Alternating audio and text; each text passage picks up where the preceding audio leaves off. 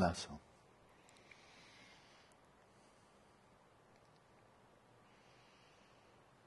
So the we know the, the Buddha's discourses. There's many Dharma talks. Were called sutras in Sanskrit or sutta in Pali. The Tibetan is do. Do. And do means something that is brought together, com- kind of compilation or a synthesis or an interweaving. And I have a faint recollection, which could be totally false, that the word sutra from Sanskrit, being within the Indo European language group, that it's related to the word suture, like in medicine, suture, you know, sewing up something. May be true. But whether it's true or not, the Tibetan definitely is do, and it means, again, this bringing together, this weaving together, unification, compilation, synthesis, weaving multiple themes together. Four Noble Truths is weaving four very big truths together into a wheel of Dharma. And so that's what I was looking for when I left Western civilization feeling so fundamentally, existentially fragmented. Uh, something that would weave things together. So that's that's good. Been weaving things together for the last 44 years. And that's what I'd like to do now briefly before we go to the meditation. To return to a very simple term which has already figured very prominently for these last five weeks, with three weeks to go. Uh, and then in the Tibetan, it's, it's Tangyom, Tangyom, or Peksha, Upeksha in Sanskrit.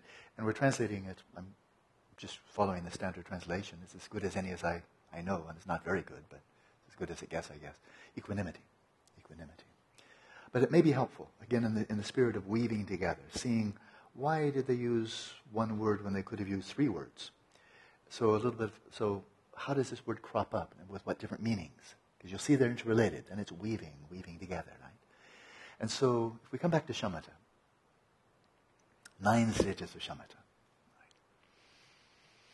Then when you reach the eighth stage, you're rather close to shamatha by now then at that point, not even subtle excitation or laxity are arising any longer when you're in, in session, in the practice. Uh, you still have the propensities for them. They could arise sometime in the future, but you sit down and they're just not there. They're not there. Right? And in fact, it takes this whole notion of perfecting relaxation. Well, you haven't perfected it yet, but you're definitely very far along the way because when you're up on the eighth stage, uh, it takes just a little bit of effort, kind of like a nudge, just a little nudge, to slip into samadhi. And then once you're in samadhi, it's effortless. That's quite nice. You, know? you can imagine you can have quite long sessions there it's, when it's effortless and it's very peaceful, it's serene, an ambrosial dwelling, as the Buddha said. But at that point, as I said, the even, let alone coarse and medium, not even subtle excitation or laxity, and subtle laxity is extremely subtle they don't arise anymore. You're free of them. Therefore, at this point, for the first time in all of your practice, whether this was weeks, months, years, decades, or lifetimes, however long it took you to get there, uh, for the first time, you don't need introspection any longer. There's no more role for introspection. Introspection, as in the sense of monitoring the flow of mindfulness, monitoring to keep on guard, ready to apply antidotes if necessary to the occurrence of excitation or laxity. Well, there's nothing more to do. Uh, it would be like if you have a safe that is so crack proof that you just no one can possibly crack it, then you don't need a guard to be watching it. It's kind of like it's safe, it's okay, it's totally secure. Put it out anywhere you like and nobody's getting in. Well, the safe, the safe house of your mind now is safe from the intrusion, the intrusion, the invasions into your samadhi by by excitation and laxity. And so, therefore, now that you no longer need introspection, then you no longer need to multitask for the first time. Really, for the first time. You don't need to multitask because until then, to some extent, you were. You're attending to the meditative object, but you're also breaking up the flow of that, coming in orthogonally, so to speak, you know, right angles, and monitoring, well, how's it going? How's it going? Kind of checking in, checking in. Well, every time you do that, that breaks the flow of your meditation. Well, cost, cost benefit analysis that's a good investment because you won't spend, you you won't squander so much your, your time. You'll not be so abducted for such a long time by any of these or either of these two imbalances. So you now release. You no longer apply, utilize, make use of introspection. You just go f- totally one pointedly, single pointedly into the flow of mindfulness with no orthogonal checking because you just don't need to anymore. Which means then, uh, you say in Tibetan, ta karasava ne, dushe danyong la sha, na dushe mare, shishin, shishin, or shishin danyong la sha. This introspection, you just release it with equanimity. And it's the equanimity of not doing anything, of non-utilization. Therefore, danyong la sha. What? Just, well then, release it. Don't need to do it. Put it in the cupboard in the cupboard. You may need it one day, but you don't need it now. So that's one type of danyom, or equanimity. And that is the equanimity of releasing a certain type of action or remedy. Because not, once you're, once you're over uh, some infection, then you just don't take any more antibiotics. Then you take your antibiotics and put them in equanimity. You, know, you finish the whole cycle, but you, then you don't take another cycle because they did what they needed to do. And now you get all those probiotics to get your flora back. And so that's one meaning of Danyong, is just give it a rest. Nice, yeah? Now let's imagine you continue on that same shamatha track to actually achieving shamatha. That's very good.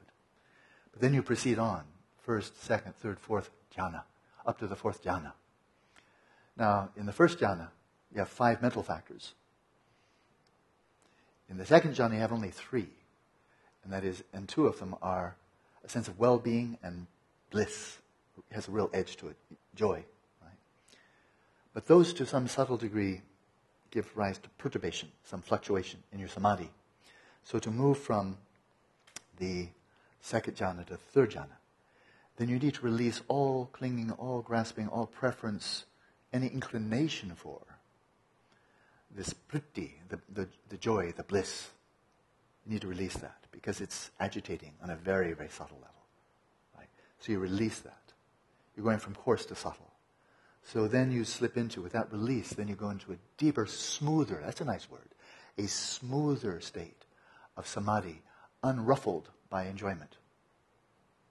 Right? But there is a sense of well-being, the sukha. Sukha is just a sense of well-being. It's a, it's a nice translation. I'm really happy with that one. Just well-being. How are you? I'm well. Sense of contentment, but definitely has a positive affect. You know, I, am well. I'm, I'm really well. I'm in this ambrosial dwelling, this sublime dwelling. Uh, I'm well. Well, that too is a bit unsettling. A very subtle level. Something also, one more little thing to hold on to. So you actually have to release that. If you'd like to explore the pinnacle in the form realm, the fourth jhana, then you have to release even the preference for that sense of well-being. And you do that. And then you go, then you go into this kind of like an ocean of equanimity, said to be the perfection of mindfulness, relatively speaking, the perfection of equanimity, relatively speaking, because you're now there's let alone any perturbation being upsets, upheavals, let alone any that have a negative affect, that they're unpleasant even in the mildest possible way. That's ancient history. Just way, way back there. But now you slip into this equanimity, this like just a vast plain, just totally even. And there's not even a ripple of well-being. And not even a memory of a ripple of unwell-being. It's just oceanic equanimity. And that's when your breath stops. That's when everything just goes even. I'd be interested to know. I think the heart must be stopped. Uh, must it must be going. I think it must be. I've never heard that it stops. I don't think it stops, but it does definitely present an, an, an anomaly. How is your heart beating? And I'm quite certain it does, because it's not the clear light of death. That's for sure. Not even in the same ballpark. How is it your heart can still beating when you're not taking in any oxygen? Well, maybe we can study that some, someday scientifically, but for the time being, that's just the way it is. Uh, it is a singularity, it's an anomaly for which there is certainly absolutely no explanation scientifically in terms of current science. Future science will maybe make that perfectly clear. Buddhist science already has. So it's not like, gee, I wonder what's going on. From the Buddhist perspective, it's perfectly clear. You don't need to breathe anymore because you're in a state of complete equilibrium. And so that's equanimity. And this equanimity is sorvatanyam. Sorvatanyam. Equanimity in terms of feeling. Feeling here, vedana, is just pleasure, pain, and indifference. Well, it's no pleasure, no pain, it's what's left over. Just complete evenness. Very peaceful, but not pleasant. So, a peacefulness that transcends understanding, because we really can't imagine it. So, that's a te- second type, a second type of equanimity. And the Buddha, although he certainly did not state or imply that it's necessary to achieve the fourth jhana in order to come to the culmination of the Shravakayana path to achieve liberation. It's definitely not necessary. Nevertheless, he certainly referred to it a lot. And he would go uh, often dwell in the fourth jhana himself after enlightenment, just to have a little bit of dharma vacation. Not true. There was one, I've told you, I think, I've, even in this, this uh, retreat, I've told you, there was one, one Sunday, you remember those monks? It was well when the Buddha had been enlightened a long time, relatively speaking. And there was this group of monks, and they were squabbling over Vinaya quarreling, quarreling, debating, bickering, and so forth. And the, you remember? Didn't tell you. Oh, and the Buddha came to these monks. They're all having big fight, you know, big quarrel about Vinaya, about discipline. And the Buddha came and, you know, kind of offered his service. Can I help? You know, seems like you got some disturbance. And they said, no, no, thank you. We can cover it. We got it covered. They blew him off. They blew off the Buddha. That really, and whoa, talk about chutzpah. That's pretty major chutzpah. Yeah, he actually, you know, he did create the, create the Vinaya. He's the guy. No, they were full of themselves. So he saw. Mean, like that school teacher that says, oh, these kids don't want to listen. Good, then I'm, I'm out of here. And he did. They didn't want him. So he just went off to the jungle and, uh, and went into jhana. Went into the fourth jhana. Just kind of like, I can do this anytime I like, and I like right now. Then after a while, those monks sought him out and said, We had some second thoughts about that matter. Would you, um, could you come back? And then he came back. So, the point being that on this relative level, because you've not even started, let's say, supramundane vipassana, vipassana that actually liberates. This is mundane vipassana, which tremendously purifies the mind. This is a pretty big mundo, right? pretty big mundo. And it really polishes the mind purifies the mind on a relative level to an extraordinary degree. And so this is why Buddhaghosa, if I, unless my memory fails me, Buddhaghosa in his commentary to the Mahasatipatthana Sutta, the Buddhist discourse on the four applications of mindfulness, when he's commenting on the Buddha's initial instructions on practicing mindfulness of breathing prior to the rest of the close application of mindfulness to the body, because he actually includes it there.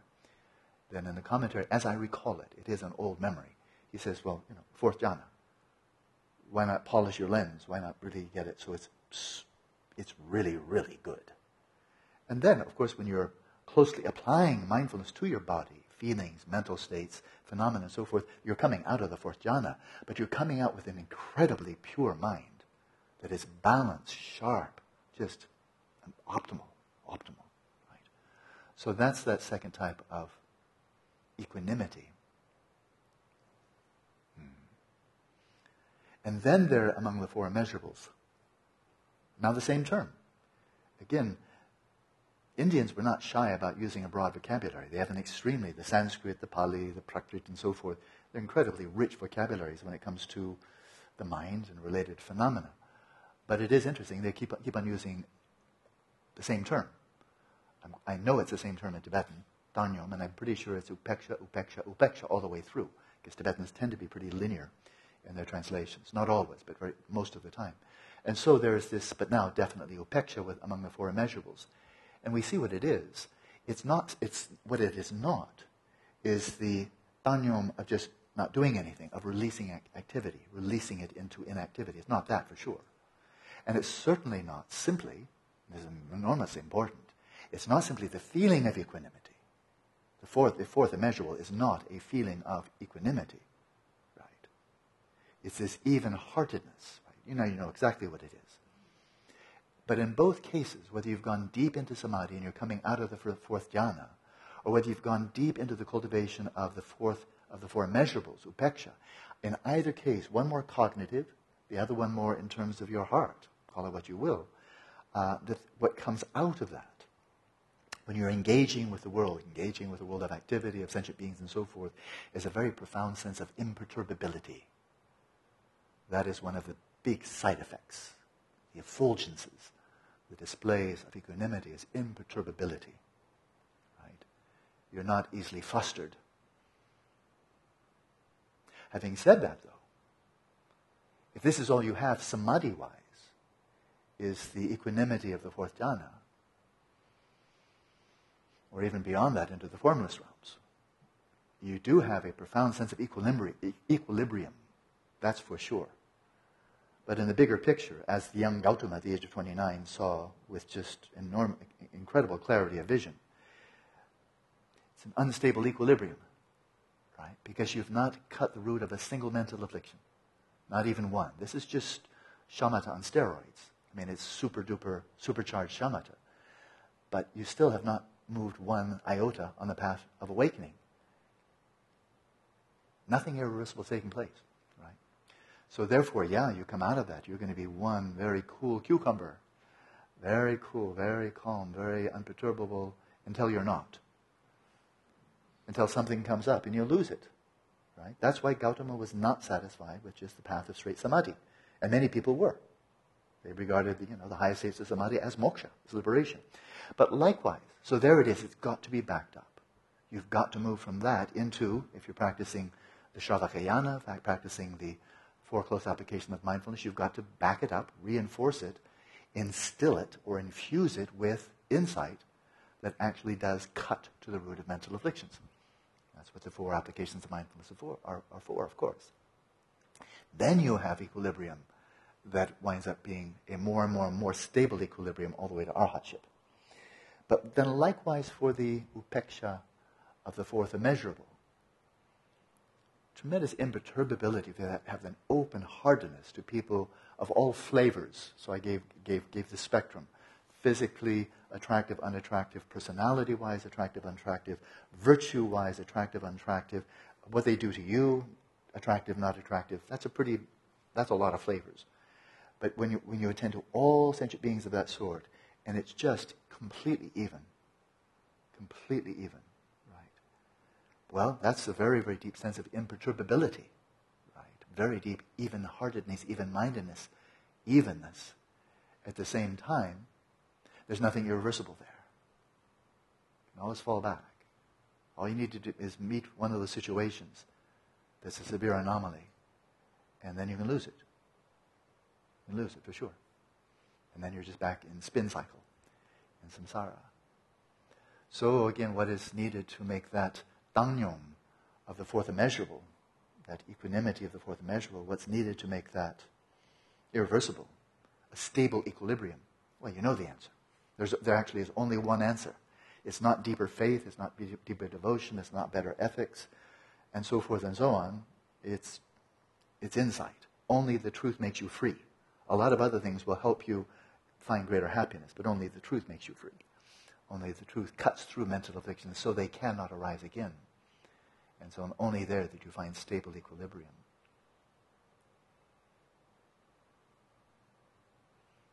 Then if we take this dangyom, this upeksha, this evenness, if we now then just launch it, launch it deep into the stratosphere of the, let's say, the Mahayana path, for example, and you proceed along with, with increasing stability, increasing depth. And then they speak of multiple stages of bodhicitta, of just how it starts from the earth-like bodhicitta, which is on the first stage. Earth-like, your foundation. Baby bodhisattva, right? And then you reinforce that, like reinforce steel. You reinforce that with your vipassana, gain some insight, and you move from the first, the, the small to the medium stage of the Mahayana path of accumulation. And now that bodhicitta is called Sertapu Semgye, gold-like bodhicitta. Gold-like bodhicitta. Because in, in ancient India, and to a very large extent even nowadays, uh, you can do all kinds of things to, to gold. Now, I'm sure with, atomic physics, high energy physics, it's exceptional, but let's take the first 200,000 years of human history. You can do all kinds of things with gold. You can melt it, you can granulate it, you can do all kinds of things with it. The one thing you can't do with gold is make it become something other than gold. Right?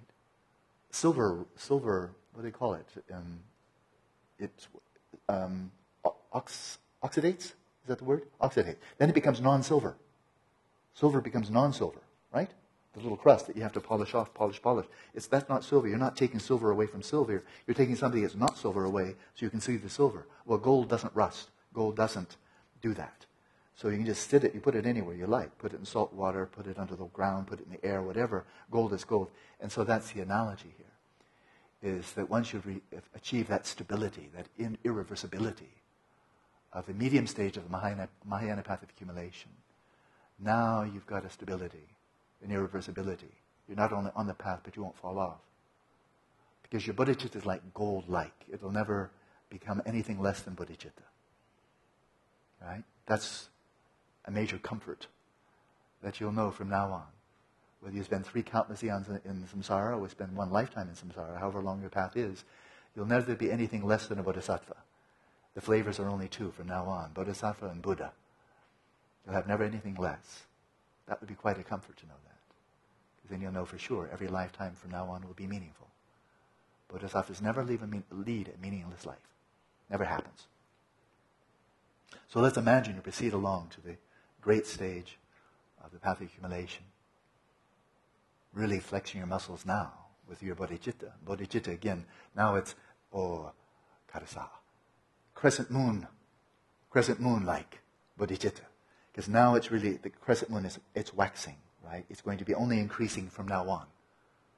That's it. So in that great stage, okay, now you're, you're on a roll. And then they have multiple stages of, of bodhicitta all the way up to enlightenment, right? So your bodhicitta is deepening. It's getting purified. It's being strengthened and so forth. And so let's imagine, without lingering there on the great stage, you move right into the path of preparation. It's called by, translated in different ways, but I'll just stick with path of preparation. And so now your insight into emptiness is deepening. It still has some filter, some filter, some configuration of concepts. So you're seeing it through something of a gauze, a, a gauze or a filter uh, of preconceptions and so forth. But you just keep on cleaning the window, basically. And you're just getting clearer and clearer and clearer until all the gauze is gone, all the filtration is gone, all the conceptualization is gone. And then you slip into meditative equipoise. Again, the same term. It's not the same term, but it's close. Dan Yom and Yam Sha. Yam Sha. Yam, again, that is evenness. It's an even placing where you slip into meditative equipoise. And now, as a bodhisattva for the, for the first time, into a conceptually unmediated, conceptually free, non dual, direct realization of emptiness, where your mind is poured into emptiness like pouring a glass of water into a glass of water your awareness becomes utterly, from your perspective, becomes utterly indivisible from the vast open expanse of emptiness itself, which is nirvana, which is dharmadhatu. That equanimity, that is just orders of magnitude beyond anything you've experienced before. And then it simply gets better from there as you proceed along. You've achieved the first Arya Bodhisattva ground or bhumi. Then you keep on going, going, going.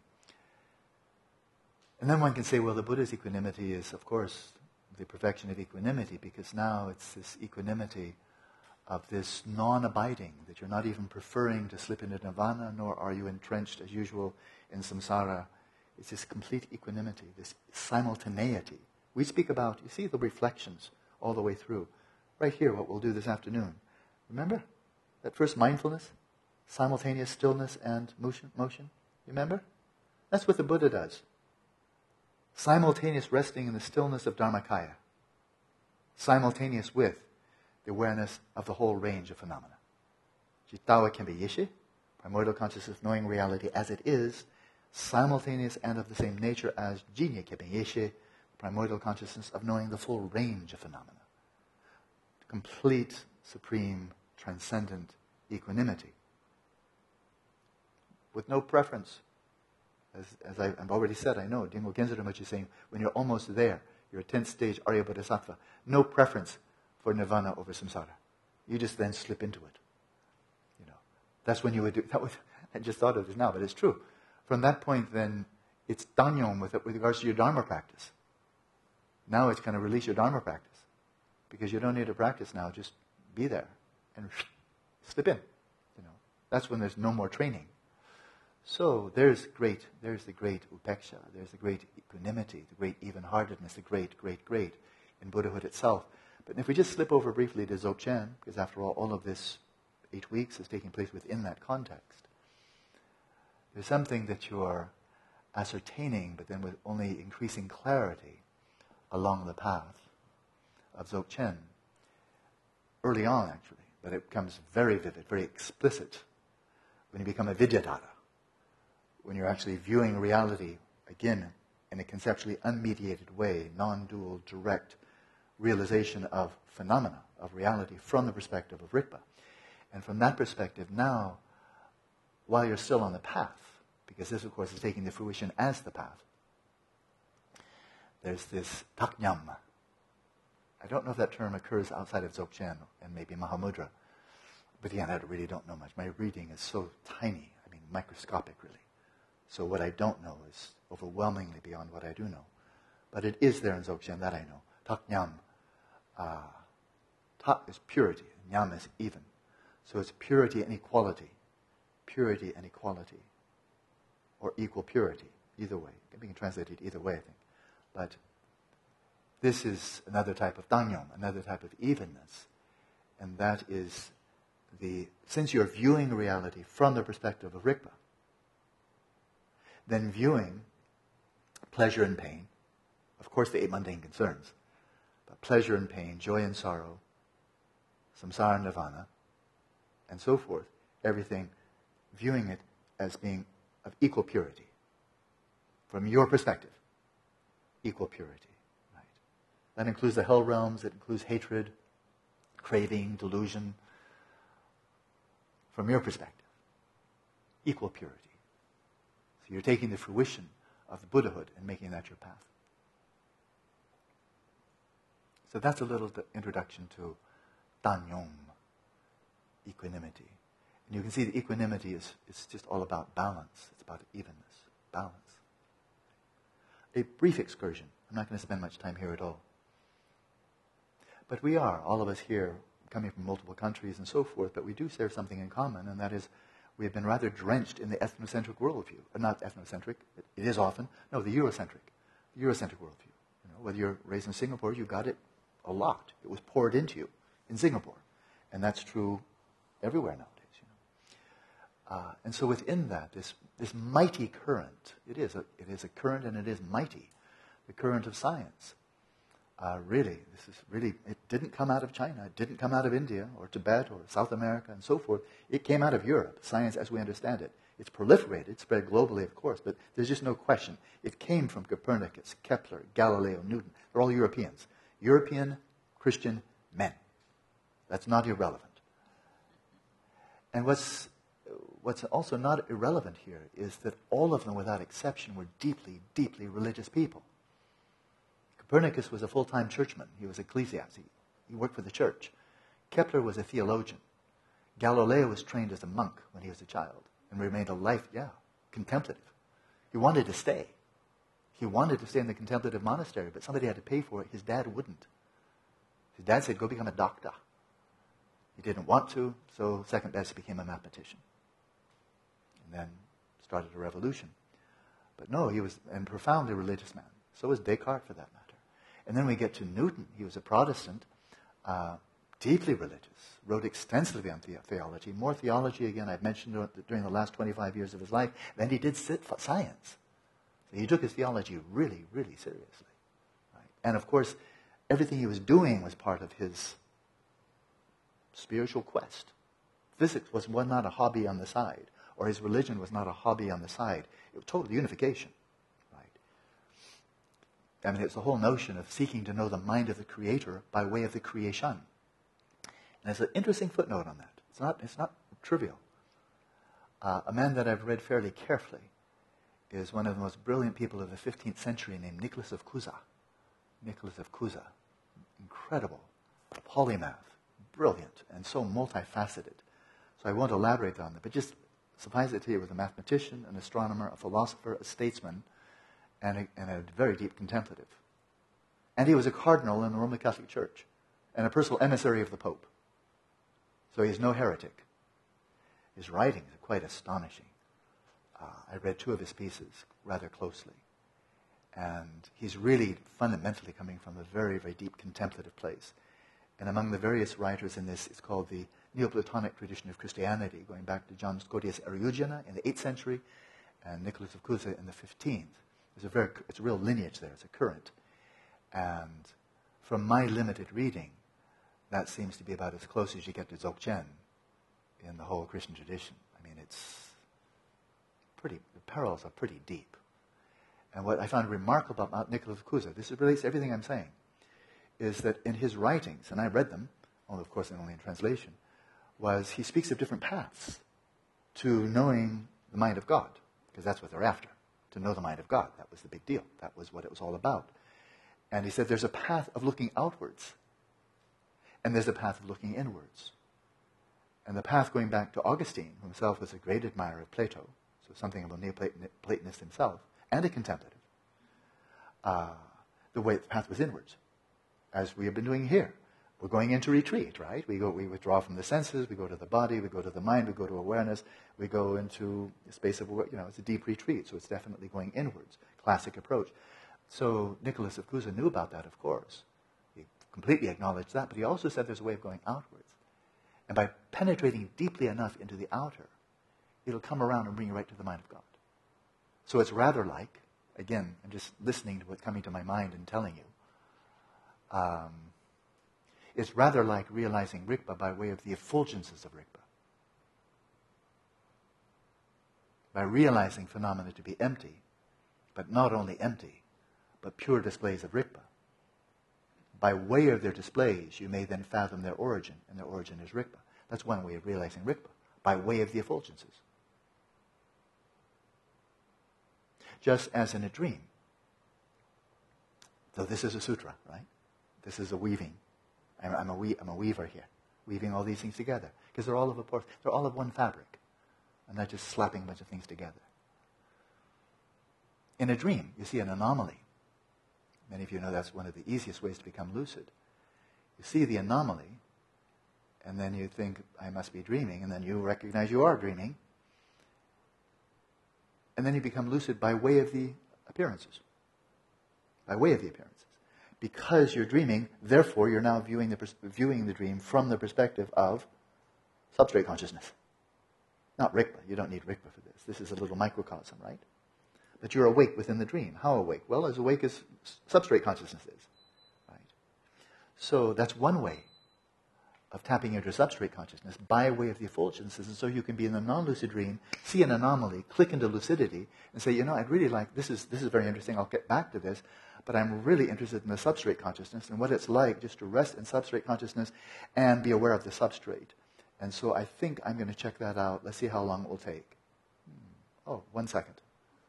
Close your eyes or stop, simply stop engaging with the dream. And all these appearances of the dream, they vanish. And in that full, hollow display of your dream, it all dissolves into the substrate. The holodeck has become empty. Your dreaming mind is now dissolved into your substrate consciousness. And that's how easy it is. So you gain direct access to your substrate consciousness by way of being in a dream, becoming lucid, and then dissolving it. So that's a way to realize your substrate consciousness by way of appearances. Right? But now, alternatively, you could fall asleep consciously, for example, by falling asleep while, let's say, shamatha without a sign, you know, which we'll get to shortly. And you could just fall and just fall asleep and go right into stage four non-REM sleep and keep the light on all the way through. And there you are. You've already, you've already slipped into substrate consciousness. Right? Straight from the waking right into your senses implode, you're no longer aware of your body, you're totally immersed, and your mind has collapsed into substrate consciousness, and all you're aware of is the substrate. After you've hung out there for a while, it may be even blissful, if, depending on the level of clarity. A lot of clarity, a lot of bliss. Not much clarity, not so much bliss. Uh, after some time, either voluntarily or because it simply happens, the symmetry the symmetry of just resting in the substrate consciousness, being aware of the substrate, will be broken. And when that's broken, and then the habitual, the habitual propensities, bakchak, habitual propensities are catalyzed. These are seeds in your subconscious or in the substrate really. They're catalyzed, then whoosh, then you're, then you're seeing the manifestation of the luminosity of substrate consciousness, manifesting in these 3D high definition images, events, people, and so forth, in the dream, and you're born into the dream lucid. Right? Because you didn't lose lucidity. You didn't lose that flow of cognizance, of knowing what you're experiencing for what it was. And so you may come right into the dream, be lucid from the first moment, and then as you're aware of the dream, then of course, I mean, it's completely obvious. Number one, they're empty. There's nothing there. There's not a person. It's empty. But not only that, they're not merely empty. All of these are displays. Displays of your substrate consciousness. And what, nothing could be more obvious than that. You came in with your eyes open, so to speak. And so that's the other way. So you either come in from the inactive substrate consciousness and go to the active, or you can come in from the active substrate consciousness by way of lucid dreaming and go to the inactive. Big parallel, isn't it? So you may, in shamatha without a sign, if you're one of those gifted people. And if you're not yet, well, get gifted. And how you get gifted is practicing a lot, not waiting for a boon from Padmasambhava. The boon from Padmasambhava is Padmasambhava's speech. You've already received the boon. You're receiving more of it. That's what Padmasambhava has to share with you. Blessings, definitely. But the core, teachings, put them into practice. That's how you get gifted.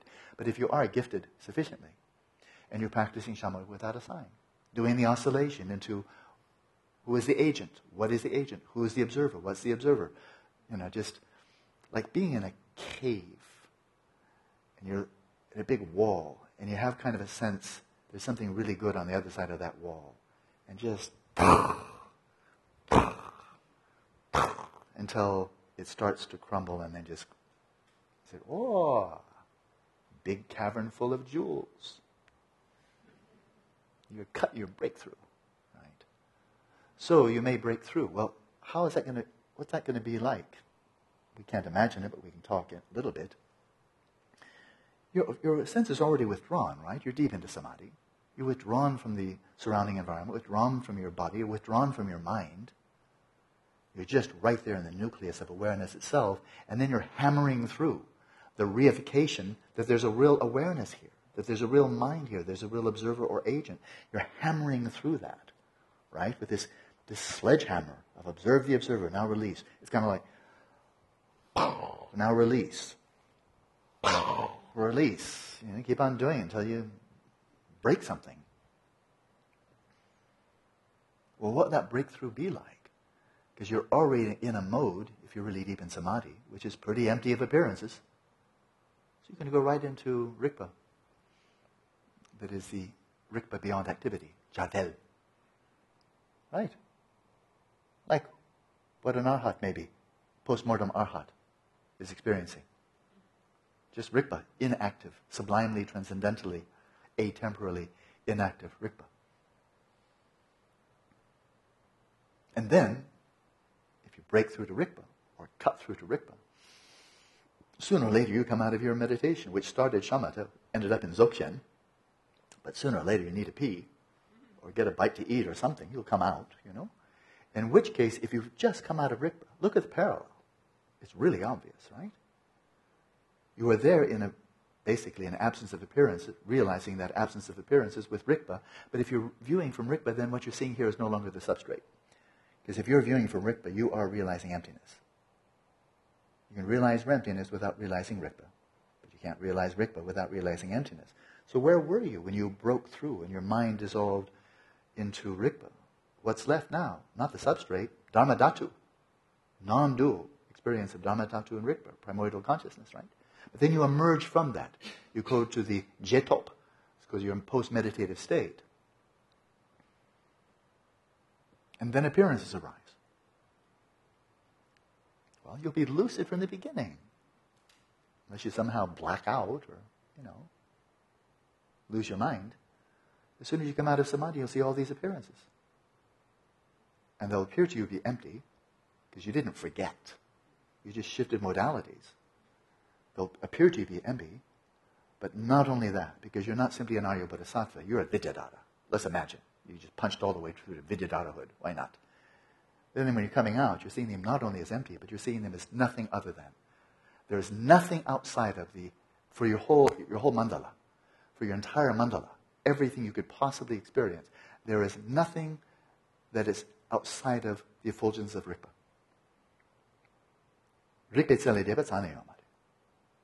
Right? Nothing outside of. Everything you're experiencing, whatever it is, you name it, no matter how, how grotesque, beautiful, boring, what have you, nothing is anything other than display of Rigpa, your own Rigpa, pristine awareness. So we see two doors. So Nicholas of Cusa, I will finish up with him and finish with Western civilization. And that is, he's suggesting there's two doors. You can go out, and that will lead you to non duality, to the mind of God.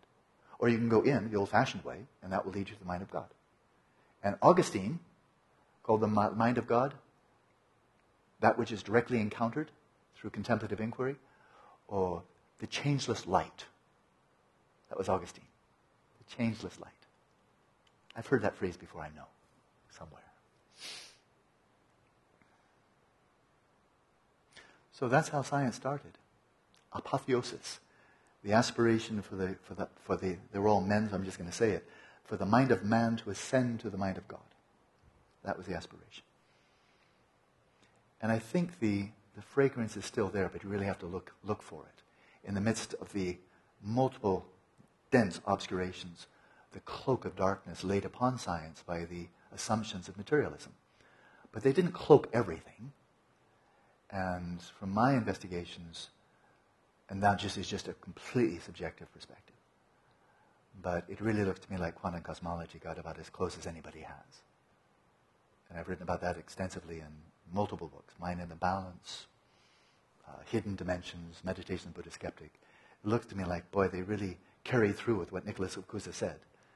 Penetrate deeply enough into the external, you go beyond duality. Penetrate deeply enough into the internal, you go beyond duality. That kind of makes sense. If the external is not absolutely external and the internal is not absolutely internal, then it would make sense. You penetrate through either one and you'll get to the non duality. So there it is. But this whole theme, this is the final point, then I'll leave Western uh, Eurocentric civilization. Objectivity. Objectivity. It is the clarion call, you know, the, the victory banner of the scientific inquiry for the last 400 years. That if you're not objective, you're not a scientist. If you're prejudiced, if you're biased, uh, then you're just not a good scientist. You may just want to give away your science certificate if you're prejudiced, if you're biased, if you have a pref- you know, have your pet theory and you just insistent, this got to be right, just, regardless of all the evidence, got to be right, got to be right. Well, then you're not a scientist. Similarly, if there's real no compelling evidence that the mind is simply the brain or an emergent property of the brain, but you still insist on it, then you know, give up your spurs. You're no longer a cowboy. You're no longer a scientist. If you're not looking at the evidence, if you refuse to look at evidence that is incompatible with your beliefs, then, you know, you're just given, given up all your credibility. Doesn't matter how many PhDs or Nobel Prizes you have, you've given up your credibility as far as I'm concerned. You're just one more prejudiced person. We have plenty of those. We don't need to look science. We have them everywhere else, in Buddhism and so on. But that theme of objectivity, at its best, at its most noble, is trying to see reality as it is without subjective biases not even human biases, the whole notion of transcending human perspective. And when you look outwards, your vehicle is conceptual. That is, you're making very, very careful observations, that's for sure. But when you're making sense of the world, that's when you slip back into the conceptual grid and you're writing papers and you're theorizing and you're conceptualizing. And so people like Roger Penrose and so forth, these brilliant mathematicians, George Ellis and others, going so deeply into mathematics, they feel that by way of concepts, they're actually probing into another dimension of reality. This realm of pure forms, this realm of just pure geometry. It comes up in quantum mechanics, it comes up in electromagnetism, according to Freeman Dyson. It comes up in mathematics, another dimension of reality from which our world is more like a holographic display. You know. But it's done by way of concepts, and it ends in concepts. And what they don't have yet Mathematicians should, I think, have their mathematician, their, their mathematics, and they should have shamatha. Then they could theorize, they could conceptually gain some conceptual access to the form realm, and then go into shamatha and taste it. Taste the form realm. That would be remarkable. And likewise for people working in quantum mechanics, quantum cosmology, and so forth. The theories are incredibly elegant, but so disengaged, such, such profound disunity, non connection with their daily lives, that it's like, like their minds went to some other galaxy. And meanwhile, back at home, business as usual. You know. So it's desperate need. Modern science is desperate need of bringing our consciousness back into the universe. It's never been missing, but it's been ignored totally and ridiculed and diminished to the point of vanishing. When you think a thermostat is conscious, then it's vanishing point. When you think there's no mind body problem, then it's vanishing point. You've done away with consciousness, there's nothing left. It's, it's gone without remainder. You know? So it just shows there's a lot of room for growth and uh, enlightenment in a dark age of consciousness. So, are we finished? Yep. So there are two ways of finding objectivity. That is freedom of bias. And that is collecting very clean data, thinking along the line of mathematics, releasing your attachment to your views, your beliefs, your hypotheses, and so forth, trying to always come back to the evidence. As Richard Feynman, the great Nobel laureate, says, we scientists, we look exactly at those types of evidence that challenge our assumptions. And we look there as closely as we can because it is by looking at the anomalies. This is a close paraphrase. And it's in his book, oh, even, it's not tip of the tongue, doesn't matter. But one of his philosoph- one philosophical book. It's there. Uh, it is by examining closely exactly those anomalies those things that don't fit into your worldview. We scientists seek those out and we probe in on there because this is how science progresses most quickly, where we find as quickly as possible where we're wrong by attending to, taking seriously, probing into, and fathoming those data points, those evidences that don't fit. And you look at the history of science, he was right. He was exactly right. You know, looking at things that don't fit and then letting a revolution take place. Well, that's where the scientific community just has to throw off the straitjacket of materialism because they're doing exactly the opposite. Exactly the opposite. It's a complete betrayal of this marvelous ideal that Richard Feynman himself, a Nobel laureate in physics, that he said, this is what we do. Well, it is when you do it, but it's not when you don't. So there it is. But that theme of objectivity, it's not just a scientific idea. We don't hear about that much, so much, except for in Aryadeva when he says three qualities, and one is you have to be free of bias. Well, that's objectivity. But we see the way we're going about it is not by developing mathematics. Buddhism is totally primitive when it comes to mathematics. And technology, a really good prayer wheel. It goes around really smoothly with friction-free prayer wheel. That's, they had more prayer wheels than they had vehicular wheels in Tibet. I mean, it's really true because their roads weren't good enough to have a, a, a wheeled vehicle. That would take a lot of work. And they'd say, What do we want to do that for? We got yaks. Why do you need a road? And sure, they knew about wheels. They, you know, China had wheels, India had wheels. But that you need roads, or you need a lot of flat plain like India, or a lot of flat of China. There's not a whole lot of flat in Tibet. So you don't need wheeled vehicles if you're not willing to put in the work of making roads that are good enough for a wheeled vehicle. So there they were, well into the 20th century, with no wheeled vehicles, not even bicycles. They didn't have mountain bikes. Back then, nobody had mountain bikes.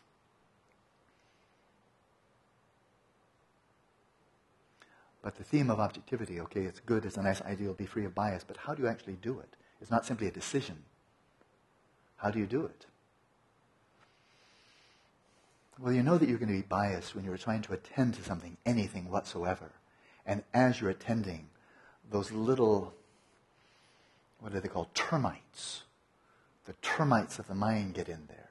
Your thoughts, your compulsive ideation, preconceptions, and so forth. And you're trying to look, look, look, and they're just gnawing away at you. All that noise, all the chatter, all the biases, all the craving and aversion and so forth, getting in there and screwing everything up. You can't make an objective observation of anything from a first person perspective when the mind is in a state of imbalance, of craving and hostility, or of excitation and laxity.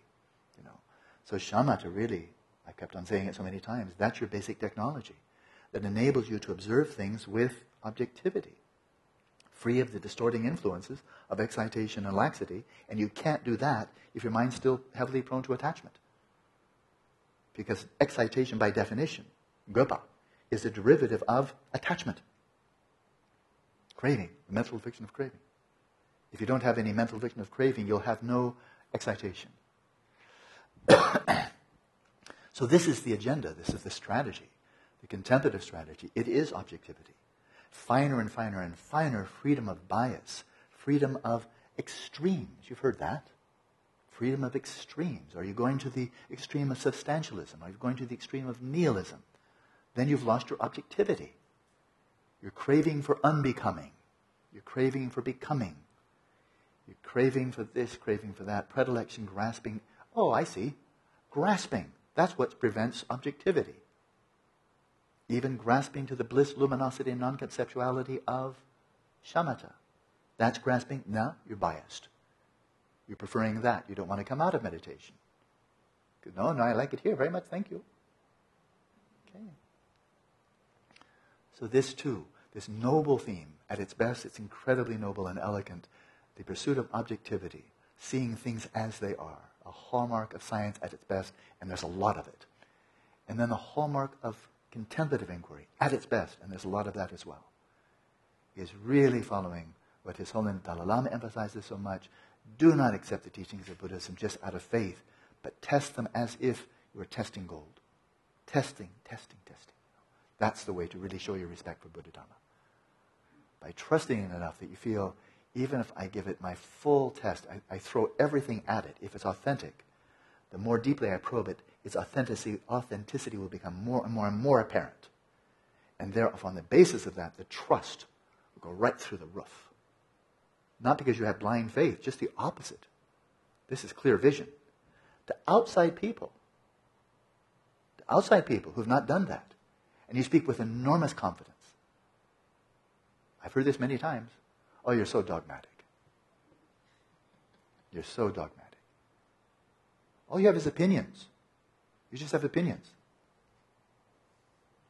I've heard that. When Gen Lamrimpa first came to America, after his 25 years in retreat, leading this one year shamatha retreat, he was giving these teachings out of 25 years of experience, and that was on basis of really good study among brilliant teachers, incredible teachers. And one of the students said, Oh, he's so dogmatic. He's so dogmatic. Because he wasn't willing, willing to pander to Western bullshit. Well, you know, we Buddhists feel that, but of course, you have your own views. He wasn't willing to do that. He said, This is the way it is. I'm, done, I'm not just one guy who's meditated for 25 years. I'm am representing a 2,500 year old tradition. And so there's some things we know, actually. And we actually know that we know. And if you don't, you can either listen or not. But I'm not going to pretend as if we don't know anything. That's the Western trip. That's the Eurocentric trip. Religious people have beliefs. And scientists have knowledge. Religious people, people on the humanity side, they have the touchy-feely stuff the values and all those nice, pleasant things poetry, literature, art, you know, the soft, cuddly stuff. Whereas if we look for reality, well, then go to computer science, go to robotics, go to neuroscience, go to, you know, any of the sciences. That's our Western trip. People on humanities have beliefs, people in the sciences they actually know what's going on. And then the most ridiculous solution to that is okay, we have this non-overlapping magisteria. If you want to know what reality is, ask the scientists. If you want to know what your values should be, then ask the people in humanities or religion. One of the silliest ideas ever conceived. So that's about it. Yep, that's it. That'll do. We still have to get on to nighttime yoga, and the time is passing quickly. But that's it. That's kind of the, that's the ngöndro, those preliminary teachings for nighttime dream yoga. Now let's meditate. We'll do earth and sky. Please find a comfortable position. The more comfortable, the better.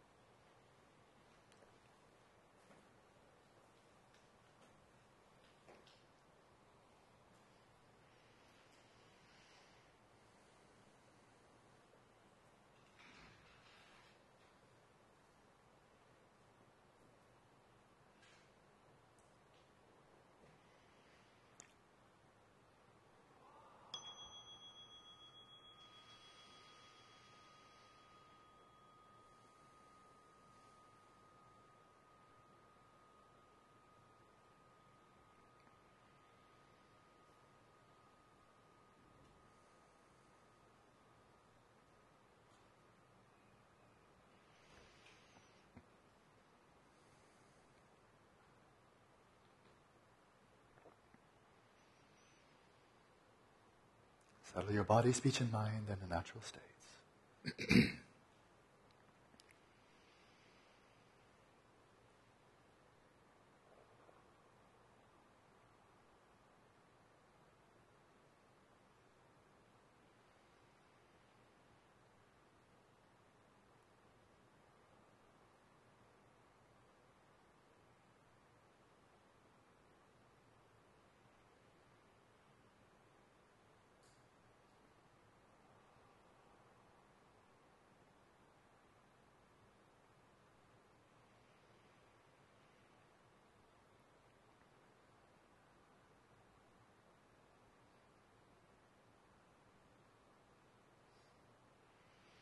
And let your primary focus, your overwhelmingly primary focus, be on awareness resting in its own place, holding its own ground, the awareness of awareness. Your eyes may be open, but vacant.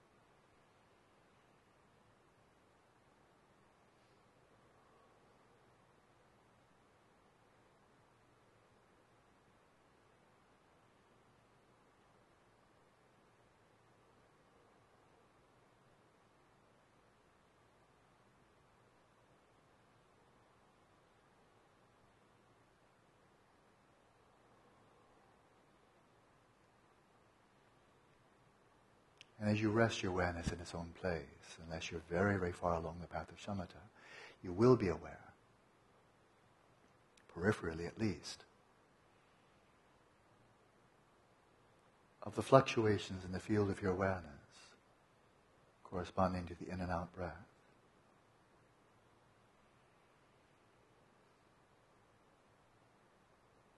And with very little attention needed, you'll find it quite easy to note whether the in breath is long, the out breath is long. And for as long as they are relatively long, or going through various variations of long and short, let your primary emphasis in this mindfulness of breathing be on relaxation, on more and more deeply, more and more finely, settling your respiration in its natural rhythm, effortless, egoless free of all control, and releasing deeply and fully with every out breath, releasing thoughts with every out breath.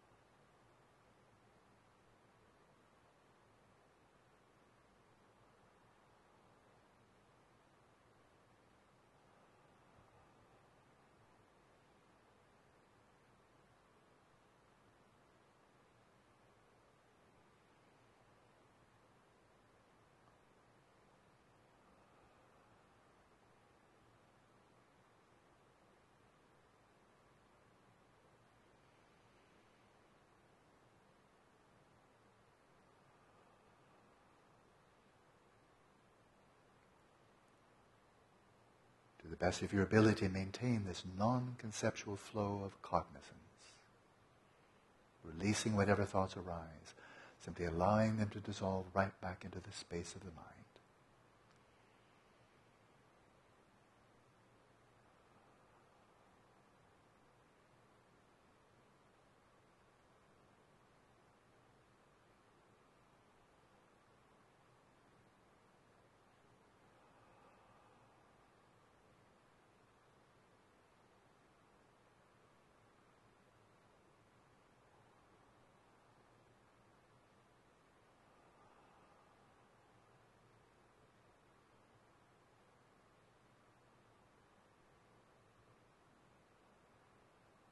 Let the fluctuations in this field corresponding to the respiration,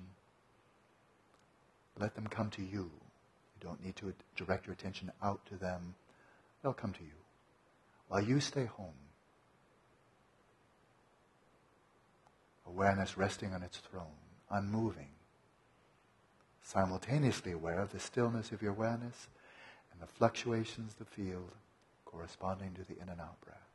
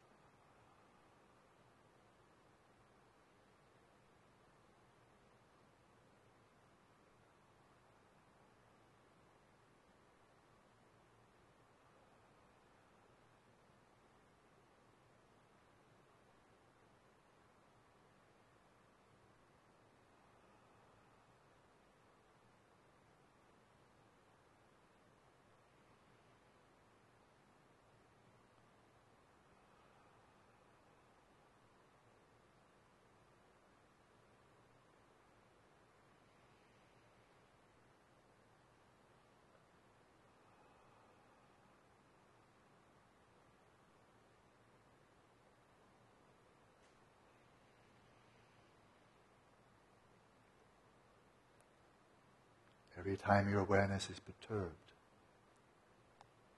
by rumination, distracting thoughts, relax more deeply.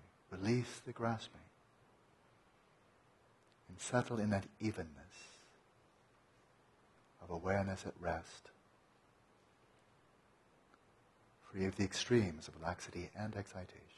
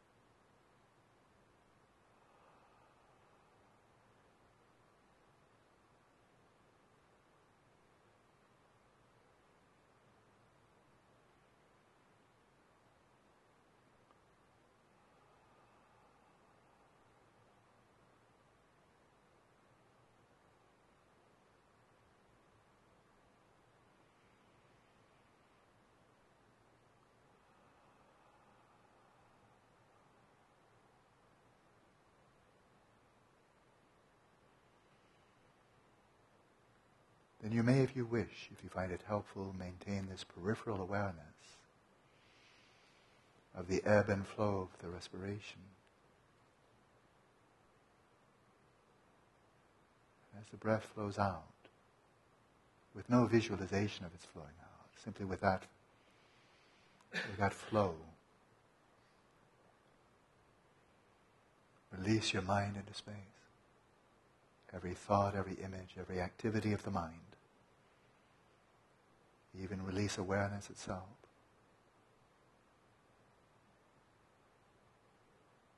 Into this objectless, open expanse.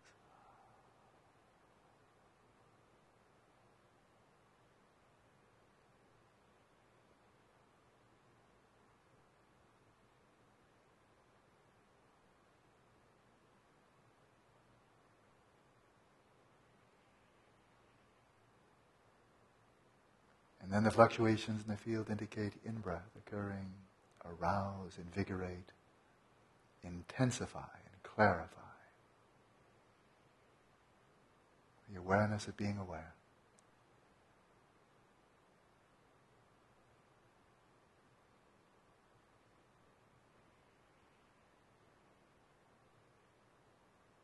Arouse and release, arouse and release.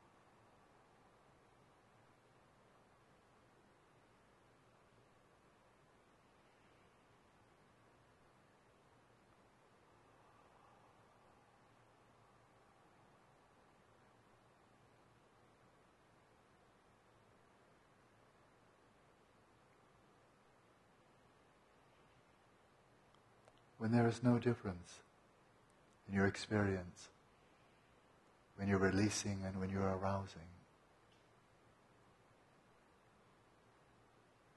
When you're released into objectless space and it's saturated by the light of awareness. And your awareness of awareness is open, spacious, without boundary. Then rest in that equilibrium, that evenness.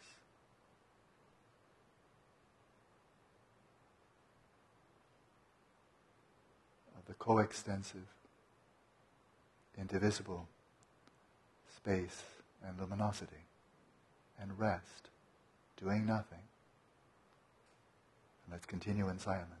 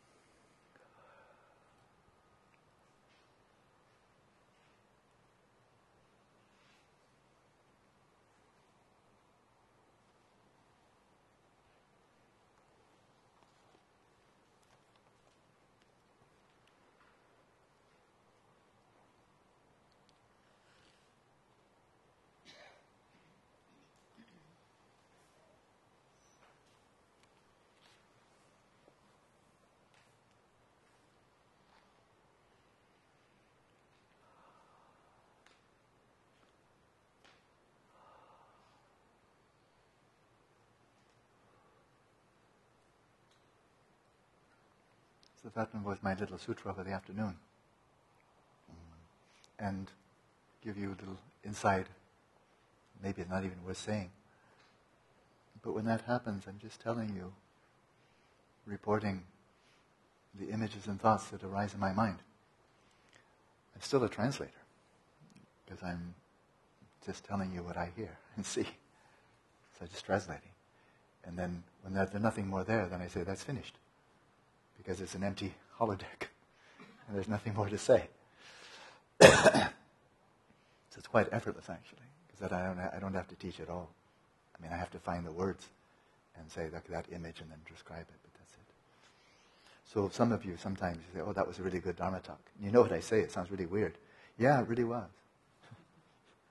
I, I just never feel like saying, oh, thank you, that's very kind of you. I never, never feel like that. Any more than if I'm translating from Geshe and you come to me afterwards and say, that was a really good Dharma talk, and I'm an interpreter, how would it be like, yeah, thank you? They say, well, what did you say? I, I said it was a very nice Dharma. Um, you're the interpreter. You know. I'm saying, I'm still just interpreting. Let's read a little bit of the text before it's bedtime. We're on page 150. And now, finally, with seven minutes to go, we begin the nighttime instructions on dreaming and the natural liberation of confusion. How this natural liberation, rang is this liberating all by itself, releasing itself. You don't have to bring something outside and crush it, demolish it, destroy it. It just releases itself. Here there are three parts apprehending the dream state as the dream state, which of course is simply becoming lucid.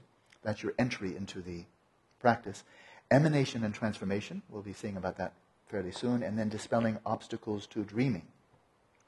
So we move right on, apprehending the dream state. So this is, this is where there's very strong common ground, but also very significant differences with, uh, between this classic teaching of dream yoga and these marvelous, very ingenious, well thought out theories and techniques from the modern discipline of lucid dreaming. So, but this is now just straight dream yoga, and that's where we're going to go. So, dreaming is induced by, and I'm going to again update the translation. Dreaming is induced by habitual propensities. These are called vasana in Sanskrit or bakchak in Tibetan. These are these, these seeds, karmic seeds, or habitual propensities. They're bakchak when you're recalling something, then you catalyze a bakchak, a habitual propensity, and then you can remember what's your address, and then you catalyze, because you weren't thinking about your address 10 seconds ago. I say, what's your address? And then you catalyze habitual propensity, some stored imprint there, and then you say, oh, this is my address, right? So karmic manifestations are coming because they're catalyzing of these habitual propensities when we remember something, or for that matter, when you're in deep sleep, and then habitual propensities are triggered, catalyzed, and lo and behold, you're suddenly propelled into a dream. Well, it's habitual propensities. These vasanas, they play a very, very prominent role in all of Buddha Dharma. Within the 12 links of dependent, dependent origination, you start with avidya, unawareness. Unawareness, right? Unawareness. The opposite of rikpa because it's vidya, ma rikpa, not rikpa, right? And then you have the samskara. And the samskara, the activation of habitual propensities. There's an activation. You don't just rest in unknowing or unawareness. There's an activation which is not voluntary. There's an activation, and then from that activation, out of that comes consciousness.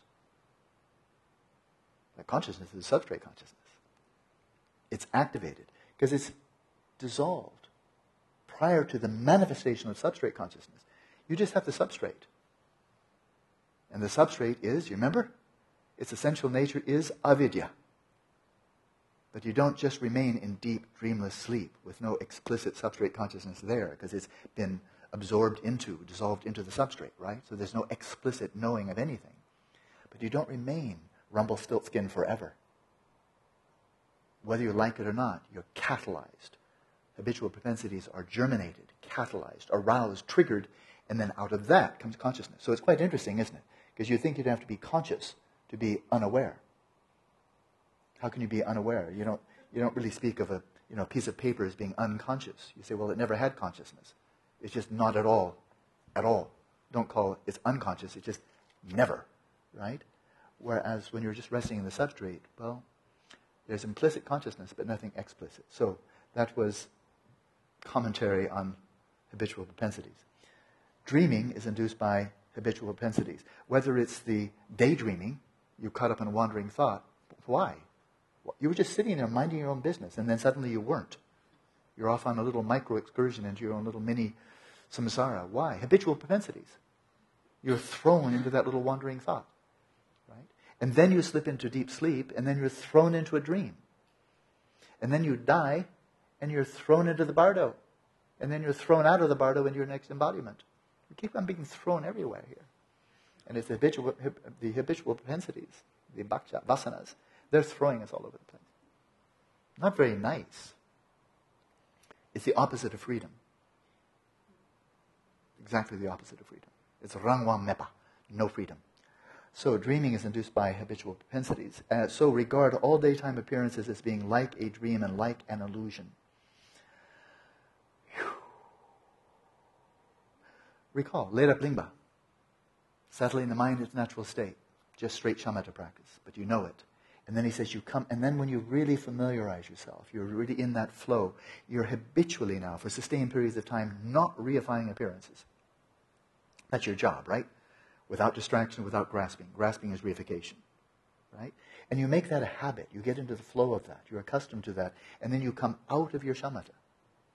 And you're still seeing more appearances. And these more appearances are also arising in the space of your mind. They are not outside of your substrate. Anymore from the Vidyadhara's perspective, no appearances are outside of Rigpa. Well, you're just a shamatha practitioner, but no appearances you're ever seeing are occurring anywhere outside of your own substrate. You never jump into somebody else's substrate. Always from your substrate. Always in that relative plane. So when you come out of shamatha, having drenched your mind and settling the mind in its natural state, what do you see? Empty forms. Empty, that's how they appear. Because for the time being, that very tenacious tendency of reifying, solidifying, concretizing everything as being really chunky, substantial, and really over there, and I'm really over here, that's all gotten soft softened empty appearances from the subjective side, empty appearances from the objective side. So, let alone realization of emptiness, deep training in Madhyamaka or perfection of wisdom, if you've just done that, you're going in the same direction. So, with just that, you might be able to view daytime appearances being like a dream. All dream appearances are occurring in your substrate. All waking experiences are occurring in your substrate. They're like a dream, right? and being like an illusion. They appear to be really there, substantial and so forth, and they're not. They're illusions. So acquire penetrating insight. According to the statement in the Perfection of Wisdom, all phenomena are like a dream and like an illusion. So now we've gone beyond shamatha, beyond unsettling. the mind is natural state. You've been there, done that. You are primed. You go into searching for the mind. You go into vipassana. You gain some realization of the emptiness of inherent nature of all phenomena. You come out of meditation, and then that's your practice. While you're in meditation on emptiness, you're practicing what is called the namkadabu, namkadabu dingansen, the space-like samadhi. Space-like samadhi. Space is emptiness. And it's like space. Emptiness is like space. So when you're in meditative equipoise, in vipassana, meditating empty, space-like. But then the session's over, you're re-engaging with this phenomenal world of appearances, and your practice now is oh, or gyumatabu, milam tabu, dingensen. The, your post-meditative experience is now viewing all phenomena as if they were dreams. As if they were dreams, which means they're not really there from their own side any more than you're really over here from your side. Okay, so dream-like. Milam tabur. Milam tabur. Like dreams. Like dreams. So it's not Dzogchen yet, but it's right next door. Right? And you're preparing yourself. This is nighttime dream yoga. Okay, that was a little mini introduction to Dream Yoga. So, yeah, let's just practice. You know what to do. See you tomorrow morning.